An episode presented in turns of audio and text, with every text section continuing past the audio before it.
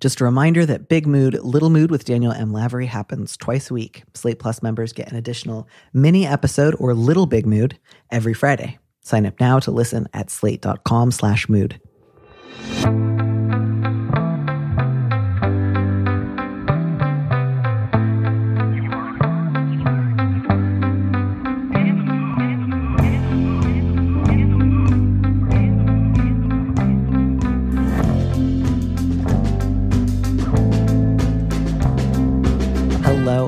Welcome back to Big Mood, Little Mood. I'm your host, Danny Lavery, and with me in the studio this week is Marie Manner, who works as a research and development data scientist and enjoys mentoring, volunteering, and teaching in STEM.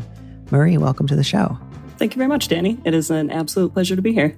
I, am so glad. I also really appreciated your um, immediate reply after I sent you the questions, which was, well, "There's nothing about data in here," and um, I'm, I'm truly sorry. I tried as hard as I could, but no one had any data related problems. I have been ready while I'm reading these questions to work in some kind of graphing or data related anything, but I'm kind of coming up empty. So that's a bummer, but maybe more interesting for everybody else that is not me. I mean, I'm just gonna maybe keep you on on call now in, in case I get a future question. I'm and I'll, I'll just say, like, do you think graphing would help?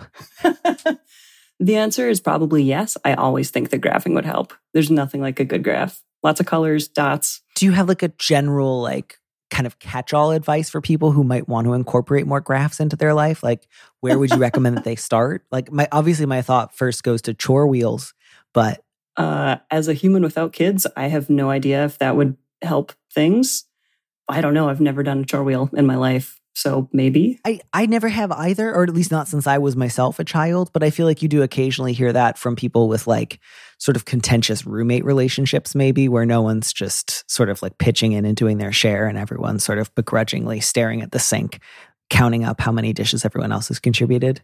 I mean, I'm definitely guilty of that, but it's kind of an easy fix. You just put them in the dishwasher. Yeah, It's fine. the damn dishes. Although I feel like whenever I was in a time in my life where all my roommates and I were convinced we were all doing the dishes the most, we didn't have a dishwasher, which was, you know, nine tenths of the problem because it meant Mm, you'd, you'd have to get into the sink. And once the sink reaches a certain level of fullness, dishwashing becomes, you know, how do I remove dirty dishes from the sink, stack them somewhere so that there's enough room to wash the remaining dishes? and, And then, then put them all back in. It's like a whole thing. You got to basically clean every surface afterwards. You are bringing me back to undergraduate. That sounds like a nightmare. And I have had to do that for one year of my life, and it was not the funnest. I, I had a house kind of like that uh, in my mid 20s in San Francisco, but one upside was almost everyone worked at like a Starbucks or a Panera Bread at the time. So our fridge was just full of end of day free food. That sounds awesome. I was just living on those Starbucks breakfast sandwiches for a solid year of my life. That sounds like a really good bonus of having roommates that work in food stuff. Yeah, n- no dishes, but a, a bunch of nearly expired corporate food. Um, and probably lots of garbage. So you just get to argue over taking garbage out instead of doing dishes. we, we were probably all doing close to our best. Um, at any rate, how are you? How's how's your day going? How are you feeling about these questions? Uh, I am good. It is, uh, we were talking a little bit earlier. It's almost 20 degrees here where I am, which is, I love it. It's good. I'm looking forward to it getting colder by 40 degrees uh, in a couple days. That's very So- cold. Yeah, it's not great, but I feel good about the questions. Again, no graphing, but they seem fine. I have very short answers for the first two, which I think is probably good. I have a very short answer for our third one, which is an incredibly long letter, and I think needs to be balanced out by a shorter answer. So uh, I think that's a, a good ratio for the two of us. Perfect. Okay, beautiful. Well, then I will take our first letter, and then we can figure out what answer to to give this person. So the subject is aspiring estrangee, which I really like trying to make like estranged person take off like divorcee. Um, so maybe it's estranger would be the equivalent, but someone who wants to become estranged. Yeah, add a fancy fresh flair. Yeah, it's That good, sounds whatever great. it is. I'm in my late 20s and I've been in therapy for a few years now for anxiety, shame, and self esteem issues, as well as a history of abusive relationships. My therapist attributes this to childhood emotional neglect and authoritarian parenting on the part of my father. My father is an emotionally repressed narcissist who has never taken an active role in my life. He gaslit me, shamed me, criticized me. He constantly called me lazy, ungrateful, entitled. He met my material needs, but there was no emotional intimacy, acceptance, or love. The final straw came at my recent wedding. I chose to walk down the aisle with my now husband instead of my father. I later learned that he'd been complaining during the weekend about this and the fact that I share very little of my life with him to my friends, my in laws, or anyone he could find. He left the wedding early. This filled me with anger and sorrow, particularly when contrasted with the generosity and kindness of my husband's family. I don't want my father in my life. I simply don't like him as a person, and I've come to realize that he'll never be who I need him to be. We text every couple of months and see each other maybe twice a year. Even this is too much for me, though. How can I estrange myself from him, knowing that he'll never accept my version of reality? When there's no big reason, just a lot of things missing. He'll see the estrangement as if I'm trying to hurt him, when really I'm just trying to protect myself from someone who lacks the ability to love me for who I really am. Should we start with your short answer and then see if there's anything that we want to add on top of it? Uh, yeah. So my short answer is it's going to be very easy if you already don't talk very often. You just continue to not talk. So instead of that one phone call six months from now, you just don't. I am a person that is happily estranged from my father, so I find it very easy. I think the letter writer will find us to be a pretty good back chorus of, yeah, go ahead and get estranged. It's great. You're going to love it. Yeah, you know, un- unsurprisingly, I also I felt first of all like this letter writer already seems pretty clear that she wants to become estranged, and it's essentially less of a question of should I or can I, and more of a question of how do I do it, knowing that there will be this sort of nagging feeling of, but if I become completely estranged, I'll totally lose out on the on the hope that he will someday see things from my perspective, and I, I can really understand that, and I, I think there letter writer, I think I want to start with absolutely, you can become estranged from your father as unceremoniously as you like. And you certainly don't have to force yourself to have any conversations with someone who kind of already has a habit of not listening to you. But I do want to throw out the possibility of a brief, maybe not a conversation, maybe just letting him know. Again, you don't have to. If the idea of doing that sounds really awful or overwhelming, you, you don't have to.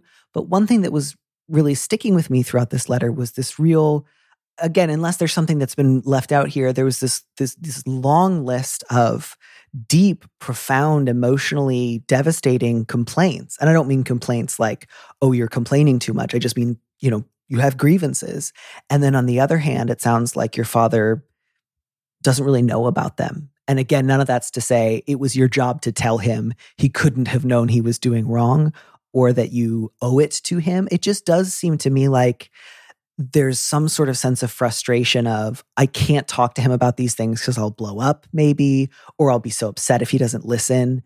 But I, I wonder if, you know, and, and just kind of pay attention to your own response as I say this. Does the idea of saying to your father once, I don't want to talk anymore, you know, a brief summation of the ways that you feel like he's let you down, just so that you have said it once might feel meaningful to kind of get off your chest. If you've already done that and he's just always dismissed it and you didn't have room for it here in the letter, you certainly don't have to do it again. But I, I just wonder if you might feel better if you thought, you know, once I told my father, not with the hopes of changing his mind, but just for the sake of getting it off my chest, we have a really bad relationship because you constantly belittle me and ignore me um, and you're cruel to me and I don't want to be your kid anymore. I don't want to have a relationship with you. That might potentially feel good. You know, when I think about my own estrangement with my own father, one thing I really regret in our final conversation, um, I had talked about it in advance with my partner and my therapist. And, and something that really came up was I wanted to tell him that I was angry with him and I couldn't bring myself to do it. And mm. my wife Grace was in on that call, and she had at, at, a certain point she wrote down the word "angry" as like a, just a kind of like a loving reminder of like, don't forget to say this. As and like later in the conversation, she underlined it. And then later she circled it and just kind of like tapped her pen a few more times.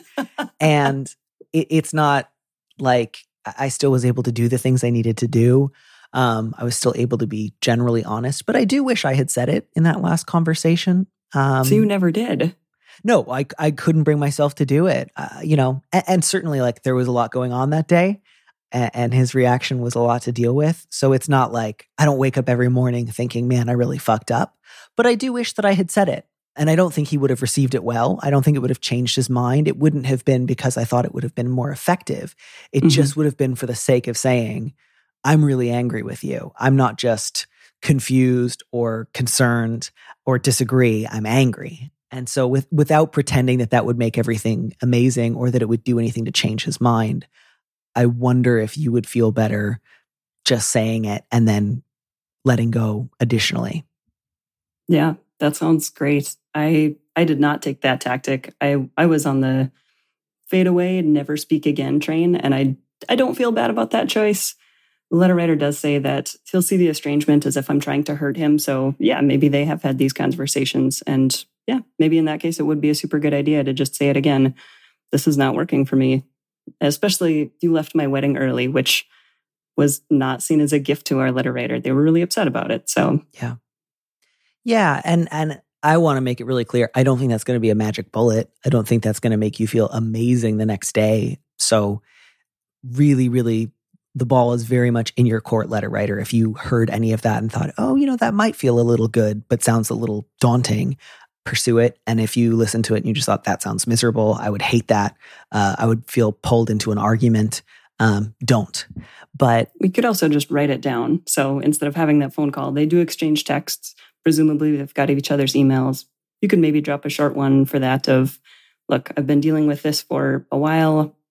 I don't appreciate the way that you've treated me. So this is going to stop from my end. Have a nice life. So yeah, and sometimes that can maybe feel like I don't know how I would start that and then stop. And I don't want to encourage this letter writer to send like a five page really vulnerable, detailed oh, letter God, no. to their father explaining, here's everything you've ever done that let me down, both for your sake and because I don't think it would do much good. But or it, write that down and burn it. Yeah. But I think sometimes there's something to be said for telling the truth one time, even if your goal is just end this relationship. So if you wanted to say, send like a truncated version of what you sent to us, which is, you know, I don't want to talk anymore. You've always been cruel to me. You don't listen to me. You've done X, Y, or Z. And I don't think our relationship's going to improve. Again, that's not like, I, I, that's not an excuse to like deliver a laundry list of everything he's ever done wrong in his life, but just to say, here's what's wrong. I don't want to talk anymore. I am letting you know. I'm being clear about it. But then, you know, you can say, I'm, I'm blocking your number or I'm not going to be calling. Uh, again, feel super free not to do that, but sometimes it helps. Um, I did do that um, after that final conversation. I did email my immediate family and say, you know, our relationship is over. Here's why. You know, tried mm-hmm. to sum it up as succinctly as I could. And here's what I'm going to be doing about that, which was blocking your number, blocking your email addresses, making sure that you cannot contact me. Um, be well. And that did feel good. Um, not in the sense that it changed any of their minds, it didn't, but I felt that sort of not closure, but a sense of I was clear. I was clear. They they if they want to misrepresent what I said or if they want to come up with another narrative, they might, but I gave them the information. They can never say they have no idea. Yeah, that's probably worth a lot. So maybe not satisfying the day after, but 5 years, 10 years from now, you can look back and say, "Yeah, I did the right thing." So yeah. that would that would be the very adult mature thing to do, but also it's perfectly adult and mature to say this doesn't work for me and I don't want to have that conversation. So, yeah, those are two good options, I think.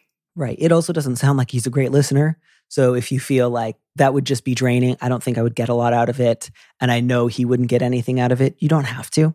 Mm-hmm. So, I, I, certainly don't see it as a requirement. I, I think maybe the biggest issue here is just like, how do I do this knowing he'll never accept my version of reality? I, I think that can be useful to flip around, which is like, even if I talked to him every week for the rest of my life, which would make me miserable and be totally alienating, he still wouldn't see things from my perspective. I could bend over backwards trying to understand him. I could give him the benefit of the doubt wherever possible. I could do whatever he wanted, and he still probably wouldn't be happy with me. And so that I think can give you a little freedom in terms of there's nothing I could do right now short of like a pretty big internal shift in the orientation of his heart that will change the way that he sees our relationship. And so, one of the reasons that you are pursuing estrangement is because you've accepted we're never going to see our relationship the same way. So, it's not that estrangement would be like putting the nail in the coffin. It's more like estrangement is acknowledging what's been true for a pretty long time because he was oh, at yeah. your wedding, right? You didn't ban him from your wedding, But even when you invited him, he found reasons to complain you didn't do more to incorporate him. He complained to other people about you on your wedding day. He left early. So even when you tried to meet him halfway, he didn't try to meet you halfway. So if that can help sort of free you from that fantasy of, if I just hold out a little bit longer, maybe we're going to be on the same page, then I definitely want that for you. And on on a similar note, you did say it. There's no big reason, just a lot of things missing. There actually is a big reason. All of those things wrapped up combine into a kind of a sucky person, and that's great to not have a sucky person in your life. That mm-hmm. all, all the million of tiny things can in fact be your big reason. Yeah, yeah, I, I, I'm right there with you. I think there were several big reasons. You know, saying my father was never a loving presence in my life as a child or an adult. That's big. That's not just, you know, he missed a few of my recitals or he's not great at talking about a handful of subjects. Like those are that's that's sort of the essence of parenthood is like a loving, nurturing presence while you are growing up. And if somebody doesn't do that, that's that's very big. Yeah. Yep. That's at least 18 years of big crappiness, right? Lacking, totally falling down the job. I did have I, I, realized that we said this would be sort of on the shorter side and I'm I'm taking us down longer and longer routes, but I was sort of curious. In some ways this is a totally anodyne sentence, and in some ways I was sort of I don't know, I had a little antenna go up. The second sentence of this letter, my therapist attributes this to childhood emotional neglect and authoritarian parenting on the part of my father. And I don't mean my antenna went up in terms of this seems really, really bad. I just mean that they went up in the sense that I was curious. I think sometimes when we have trouble um, naming things confidently on our own behalf or based on our own experience, it can show up in in terms like my therapist attributes this. So it's sort of like, well, I didn't say this, my therapist says this. And so I'm just curious, letter writer, do you attribute this to childhood emotional neglect? I don't think this is like a huge deal. It just made me curious. Like, do you agree with your therapist? Your your therapist isn't necessarily going to be getting to like vote on how you understand your life. So I'm just curious, like, do you agree? Do you think that's how you would yourself put it? And if so, is there something about saying, well, my therapist says it's not me that makes you feel safer or more protected um, that's worth potentially investigating? Yeah, I I like that. So I I recently got a new therapist, and by recently I think I mean two or maybe three years ago at this point. Mm-hmm. And she was she referred to some of my relationships, and she's like, "Yeah, that was abuse." And it took me a long time to feel comfortable saying, "Yeah, I was abused." And I would say, "Well, my therapist says this." And that was just my straw man because I agreed with it, but it took me a lot of time to kind of commit to actually saying that and agreeing with her. So that could be what this letter writer is saying too. Yeah, I think that's what struck me about it. Not that there's something like wrong or bad, just that it's always worth kind of following up with oneself, you know, what is my therapist attributes this doing for me? And is that distancing that I'm putting there on purpose? Is that because I myself am not 100% sure? You know, does part of me think, that sounds plausible, but also I worry it removes too much, you know, agency from me in the present. So I want to find a different way to frame it. Um, does it make me worry that it's not possible to, in some ways, like heal and move on? Not in the sense of feeling great about my childhood, but I- I'm worried that if I stay focused on how my father kicked off some of these cycles, that I'll just be really stuck in the beginning and I'll never find ways to exit some of them.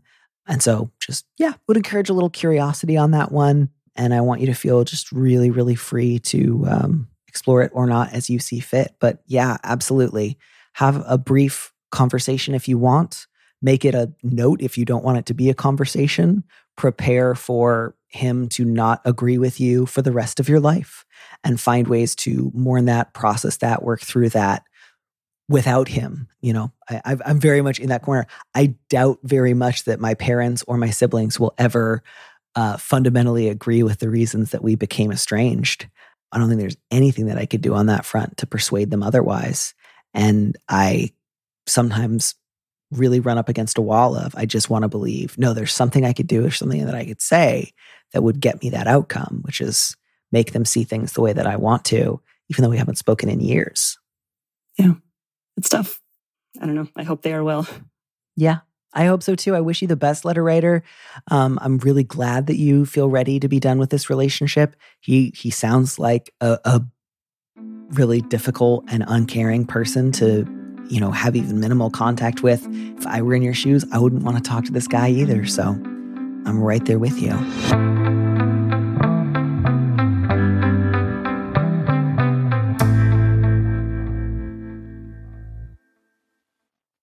All right. Well, with all that under our belts, I do think we can tackle our second question, which is just long as get out. So it's yeah. gonna it's gonna keep us entertained for a little while. And I just want to preface this with I've edited this down a lot.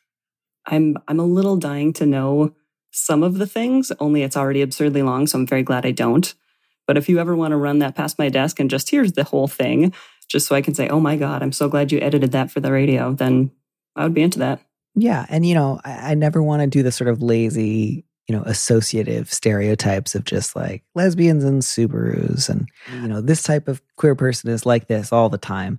But if this is not the most classic case of like lesbian overthinking combined with like hero syndrome I've ever heard, um, I, then I don't know what is. like this is, oh no, this is like I heard from someone who's going through a terrible time, and my first thought was, "Oh, we should go out." um, and I just think that's a really interesting response. And I, I would, I would love to ask a follow up question of this letter writer, which is like, do you have a history of only becoming romantically interested in people once you found out they've like recently been hit by a train or fleeced by Bernie Madoff or lost their house in a fire. Or like, just deeply unavailable in some exclusively way. Exclusively oriented towards rescuing someone from crisis. Yeah. Um, yeah, might be. That's that would be good things to know about this letter writer. So the subject of this letter is unabridged high school crush, but bear in mind I have abridged it myself. Me and my best friend from high school, Jay, reconnected after seven years of almost no contact. Oh, I don't know why I didn't pay more attention to this sentence the first time.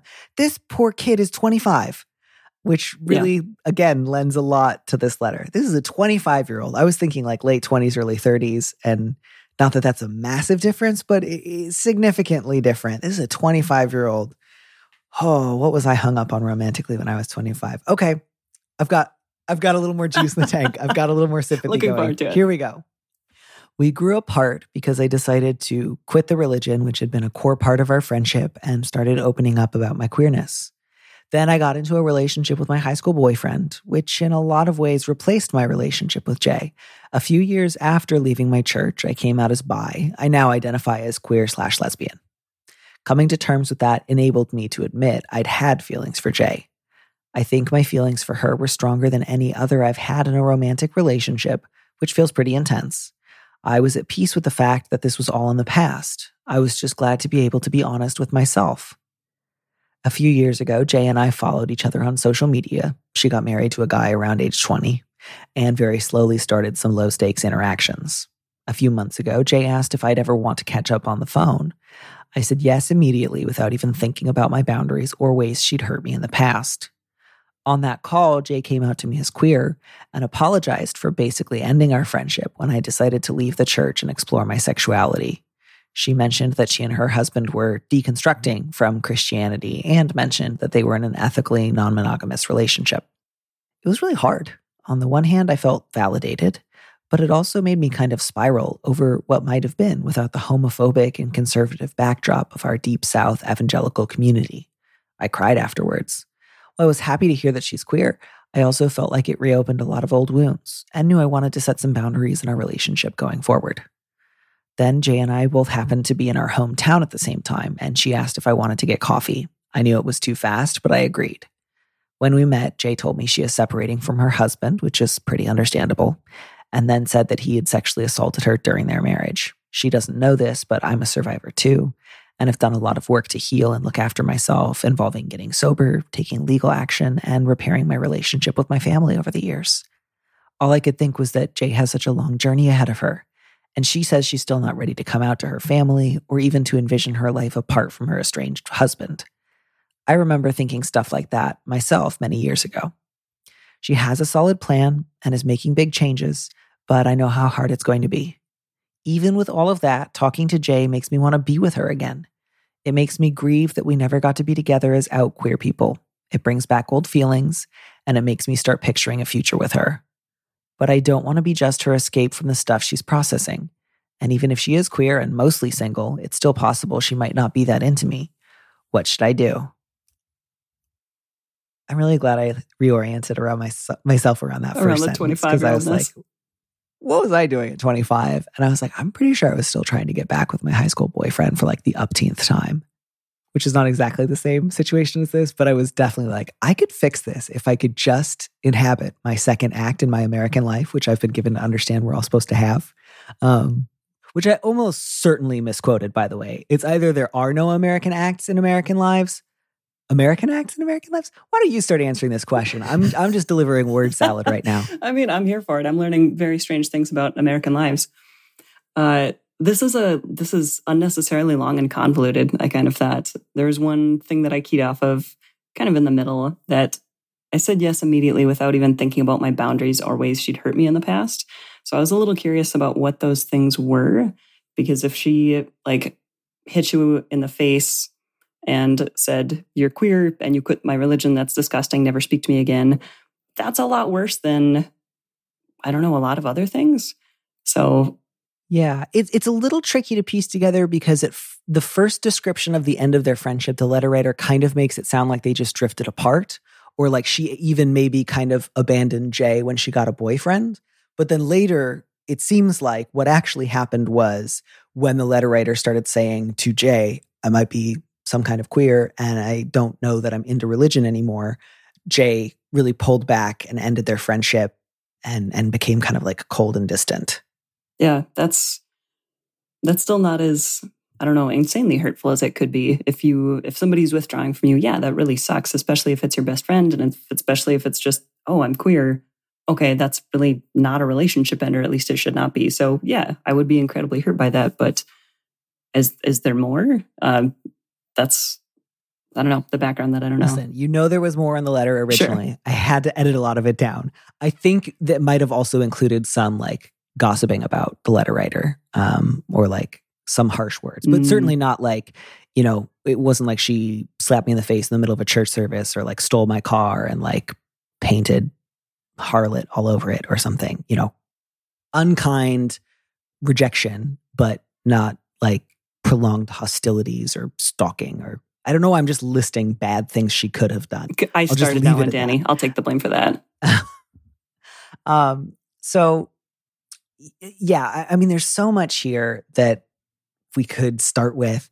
I think the thing that feels most sort of interesting to me right now is to just encourage this letter writer. I want you to look back at this letter you've written and and try to notice where you first mention having renewed feelings for Jay because I was really struck by where that came up because there's all this stuff about I was at peace with the past, I was okay with it, I was okay with realizing I'd had really strong feelings for her.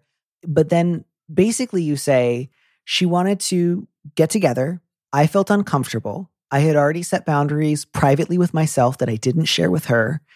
I ignored those things. I went out with her all we talked about was her. She listed several pretty serious crises that she was going through. Now I want to be in a relationship with her.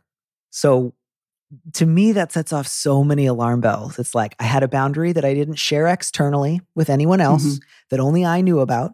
And then I violated it. I steamrolled right past it. And then we had a conversation where I learned a lot about her. And I learned that her life is full of a lot of really serious crises right now. And that made me want to go out with her. And so just the associations of, not that I want you to feel bad about this, but like you're keeping secrets, you're having uh, boundaries that only exist in your head that you don't share with other people. Then you steamroll over them. Then you hear somebody's in crisis, and now you want to be in a relationship. Like I don't hear we both talked nonstop and caught up back and forth. She expressed as much an interest in my life since we last spoke as I did in hers. Um, she's going through some tough stuff, but also wanted to know about what I'm going through. It's just she's in a crisis and I want to be her girlfriend now.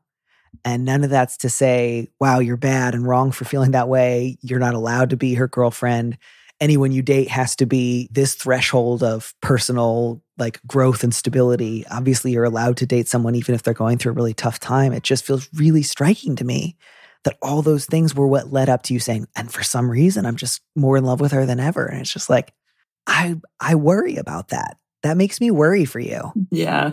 Yeah. When you uh, kind of reframe it that way, and yeah, if, if this person is not asking you about you, it's not, you're not getting along super well, you're not updating each other like crazy, it's just tragedy after tragedy. That's that kind of white knighting is going to be really disastrous for you, letter writer. That's that sounds terrible for you. Yeah. And it's the difference between never go out with somebody who's like, I would never say, like, don't go out with someone who's talking about being sexually assaulted or even who's going through a messy divorce. Mm-hmm. But, and, and none of this is to say she must be a thoughtless person. It's just there's so much she doesn't know about you because you haven't shared it with her. And my, my fear here is based on this letter. If you were to ask her out, I don't think you'd share half of it with her. Oh, no. I think you'd keep most of it to yourself, like you have for years and years and years. Yeah. Do you think that it's a good idea for this person to try to keep being friends with this person that she's crushing on so hard, or should they just back away swiftly? You know, that's a really good question because, on the one hand, I really do want to encourage this letter writer to share. Eh, you know, it's, it's a little different. Like with the first letter writer, with the parent relationship, especially when you have decades of an inability to listen or to think about anyone besides themselves, there's kind of a limit to how much honesty you can offer that person that they'll receive. Um, and with this, I don't necessarily think that Jay is like a thoughtless or a selfish person. I think Jay is A, going through a crisis right now, and people going through a crisis don't necessarily do a ton of, but how are you? Um, yes. And that's understandable. And it sounds like Jay had kind of a shitty reaction to the letter writer coming out as a teenager, which is, again, like, that's not great, but it's also like, well, you know, she was what, mm-hmm. 15, 16, 17 at the time. Um, and also some degree of like closeted and dealing with a homophobic conservative evangelical church at the time. Like, I think she could grow past that. But my concern is that the letter writer just doesn't want to tell her the truth. In part because they want to reenact this fantasy of like relitigating their teenage years uh, as one that they can control and manage and perfect. Like like it's a video game level that you can go back and just play again and again with more and more knowledge that only you possess rather than like you know letter writer. I wonder if one of the reasons you have felt more strongly towards jay than your actual romantic relationships is because in your actual romantic relationships your partners actually know you and spend time with you and have to hear about your thoughts and feelings and jay is this increasingly remote figure who just vanished after you started to come out. And, you know, I don't want to like do too much over analyzing of all this, but I'm just like, I'm so curious. Why didn't you say, you know, I can understand why you might not have thought about it in the moment, but why haven't you yet shared with Jay, hey, I'm really happy for you. And it was really painful the way you treated me when I tried to come out to you in high school, which is not the same thing as you're a monster. You ruined my high school years. I've never forgiven you and never will. You're a bad person. That's just saying, you did something that hurt me. And if you can't imagine yourself saying that to her now, either because that feels too daunting for you personally, or because you think she's going through too much to be able to hear anything that might sound like a criticism, then I do think probably that's an indicator that you need to mostly just back away. But man, you need to tell somebody. And and I don't mean like a therapist. I think you need to tell a friend, maybe two, maybe three, uh, specifically this i've recently reconnected with somebody who was pretty instrumental in my like difficult teenage life. I noticed that it was bringing up a lot of feelings to reconnect. I didn't share that with her. I wanted to set some boundaries about taking things slow and then i didn't do that. And i'm telling you this now not to give you the responsibility of keeping us apart not to make it your job to check in with me and tell me what to do like she's chocolate and you're telling me i need broccoli um because that just again that makes her more sort of like tantalizing and forbidden and like oh i should do the good responsible boring thing not the sexy and alluring and fun thing. But to just say like i'm just noticing this is a little bit of a pattern for me with her.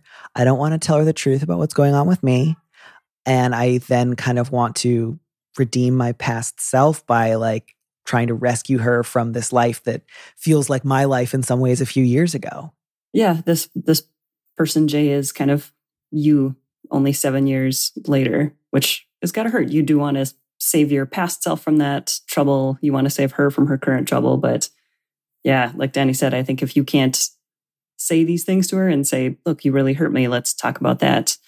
Uh, there's not a great future for this as an actual close friendship. But I also wonder that if you did say that to her and say, look, this really hurt me, let's talk about this, and you do start getting into those weeds, I think it's going to make your crush worse. So, yeah, get that therapist, get two or three friends to just kind of cry about it a little bit, eat the chocolate and the broccoli, you know, all the stuff that's good for you. Yeah. And yeah, not in the sense of like tell your friends that they can restrain you or change your behavior. And you can even make it clear like, I'm not asking for you to guide me or keep me from doing anything. I just want more than me to know about this. I need more people than just myself here to know what's going on. And I think that can be helpful. I think, especially if you have a habit of withholding information from your friends um, or people that you're interested in, it can feel like either I tell other people and then they become my hall monitors and they say, you're not allowed to do X, Y, or Z because you told me about what's going on with you, which I don't think you have to do. And then, of course, that makes you feel like, well, why would I tell anyone anything about me? Because then they become the killjoys who tell me what I am and am not allowed to do, as opposed to it's nice to let people know basics about how you're feeling and how you're doing so that they know you. Yeah. And then I think that will go a long way towards making this feel less like forbidden, urgent, thrilling, like it's something you have to do without thinking. And yeah, you don't have to share all of this with Jay. You can certainly just decide she's going through a lot right now. I'll occasionally check in and say, Hope you're doing well, but we're not going to be like having a lot of late night phone calls and uh, bearing our souls to one another. If that changes and you do want to return more of her calls, again, that's not forbidden. That's not evil. That's not wrong. I would just really encourage you at that point, share that information with someone else. You don't have to frame this as like, I've been doing something wrong. I know I shouldn't. You can just des- describe it. And I would really encourage you at that point to share with her some more about your feelings about how she treated you at that point in your life. And you can make it so clear you're not saying this to make her feel guilty or to say that she ruined your life, but just because you want her to know that that was painful for you. And if, if the situation were reversed, I think you would want her to say something to you so that you could offer her a meaningful apology. Yeah, I hope so. But yeah, I, I just think generally speaking, if your policy is, I want to set some boundaries going forward, I'll set those boundaries in my own head and not tell anybody else. And then you roll over them. That's definitely an indicator to not keep doing that. Yeah, something something should change. And I think the a good first start is to just say it out loud. Like Denny said, you don't need a hall monitor. Just just say it out loud to someone. Probably not to Jay. Yeah, because I think if you can get those things in order, talk to a couple of trusted friends, decide whether or not you want to share some of this information with Jay about how you felt when your friendship ended as high schoolers. Mm-hmm. Then the other stuff about whether or not you want to ask her out, to me, I, I feel much less invested. Like my guess is that if you do ask her out and you two do go out, it will implode pretty oh, spectacularly, oh, pretty soon, and quickly. But like you're allowed to have that, you know, that's not against the law, uh, and I don't necessarily feel super invested in stopping you from trying that. my main thing is, as long as you're talking about it with your friends, you're open and honest about it with other people, and you've shared some pretty basic emotional information about yourself with her, you know, have at it. By all means, go out, go nuts or you might do those things and kind of realize, oh, some of the bloom came off that rose. I no longer see her as this like shining golden light at the end of the dock, green light, whatever. Clearly, I don't know my Fitzgerald. Um, You're the humanities person. I this question. I'm just gonna smile and nod. Just say it really emphatically. It's just you know you remember the Great Gatsby. Yeah, uh, and where he's always like, "I bet if I can get Daisy to go out with me, everything's gonna be great." Oh yeah, and then everything is not great. Yeah, and then the end of the book is just like, yeah, man, he really believed in that green light, which was going to make everything great. And it didn't. This is a bad summary of The Great Gatsby. Please don't take this summary um, too seriously. The summary is despair. Yeah, but yeah, it's just like whether you do or don't go out with her is so much less important to me than whether or not you share important information and communicate boundaries outside of yourself. That's the number one thing. And I think my guess is beyond that, if you do it, you will feel a little bit less uh, antsy about going out with her. But even then, if you did, you'd have a much better shot of having like a slightly saner and more stable relationship than if you were just like, I'll never let her know she's ever hurt my feelings. We will go out so intensely for six months until she hurts my feelings about something totally unrelated. And then I get to blow up at her as if we were both 16 again and she was just doing it to me for the first time. And then I can pull out my fucking trump card and say, and another thing. You did this when I was 16 and I never told you, but it sucked and I'm mad and I'm using it now and I'm going to win this fight and every fight. What do you have to say to that? Oh, just one one decade of internalized sadness and feistiness that that will come out so poorly. Just really want to stress when I was 25, I really, really wanted to get back together with my high school boyfriend, who I'd already gotten back together with a handful of times throughout like college and post college, and did a ton of. I'm not going to tell you my expectations or what I want, but every time you hurt my feelings, I'm going to go cry in the bathroom about it and not tell you. So you have no idea. And then later, I'm going to get really mad and blow up at you. and then for some reason, you don't want to talk to me anymore, which is so mean. And it's just like, it, it was the stop hitting yourself school of dating where I just kept hitting myself.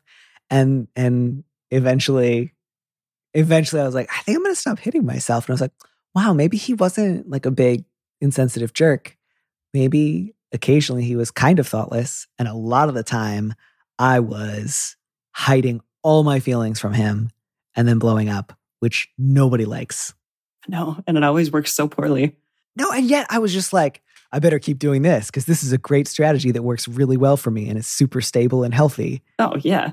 Like it, it's going to work the seventh time you try it. You just needed to tweak a few things. You just needed to repress it just a little bit more first. It was so like, in some ways, I think I felt like I was Jim from The Office, where like there was this invisible documentary crew that could see every time I was upset or cried mm-hmm. and was like, oh, wow, you're so brave soldiering through this. you are so sensitive and so brave. Just like, there was no, there was no documentary crew filming me. Why did I think like, why was I trying to cheat to the camera when there was no camera? So one of my one of my favorite sayings that I've adopted in the last I don't know three years maybe is just, well, well, well. If it isn't the consequences of my own actions, then you can substitute my for your, and that sounds like the the consequences of your own actions. It sounds terrible. Yeah, I'm so sorry like to the letter writer that you know, her friend reacted the way that she did when they were in high school. That sounded so painful. But if you want to reconnect with her as an adult and you want to have any kind of meaningful relationship, romantic or otherwise, you do kind of have to tell her how you felt about that.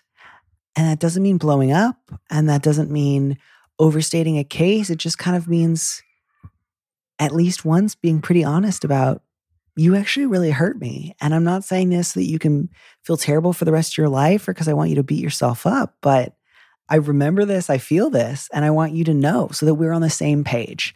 I think otherwise, the reason that you feel so much strongly, more strongly about her than people you've actually gone out with, sure, some of that is like the dream of the past and the memory of being like uh, an excited, excitingly closeted person at 17.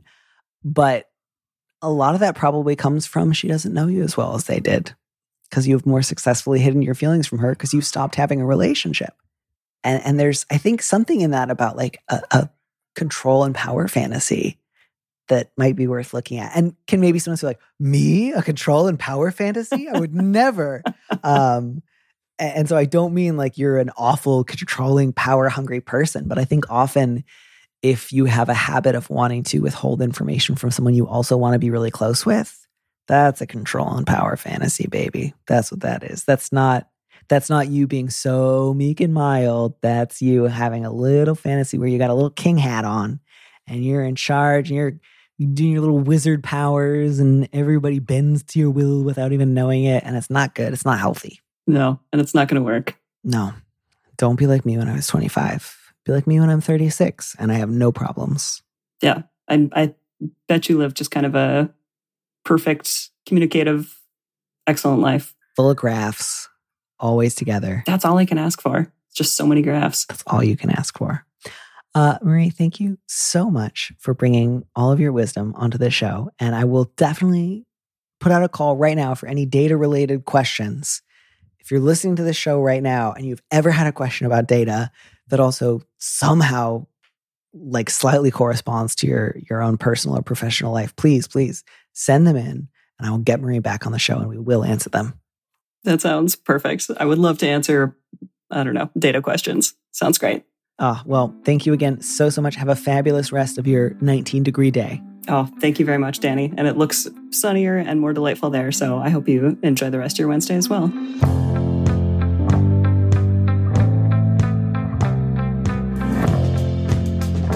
You for joining us on Big Mood, Little Mood with me, Danny Lavery. Our producer is Phil Surkis, who also composed our theme music.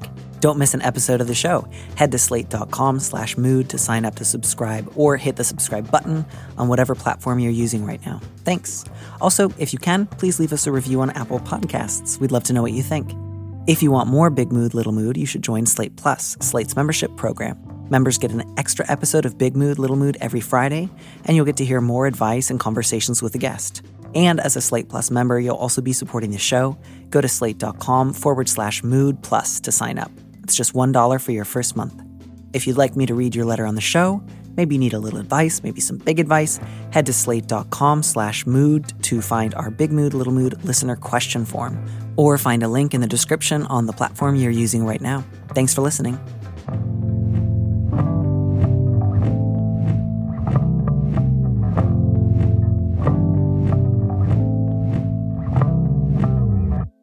And here's a preview of our Slate Plus episode coming this Friday.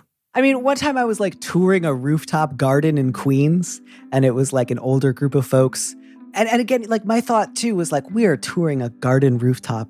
I don't know that the tour guide needs to be asking us all our pronouns. Like, I think I tend to think there's lots of places where probably really well meaning people bring up pronoun asking in, in circumstances that are just not super necessary. Sometimes I've gone to like a hair salon and they've they've asked and I'm just like, I'll tell you that's fine, but also like it's just going to be you and me. You're not going to be referring to me in the third person anytime in the next like 20 minutes. To listen to the rest of that conversation, join Slate Plus now at slate.com forward slash mood.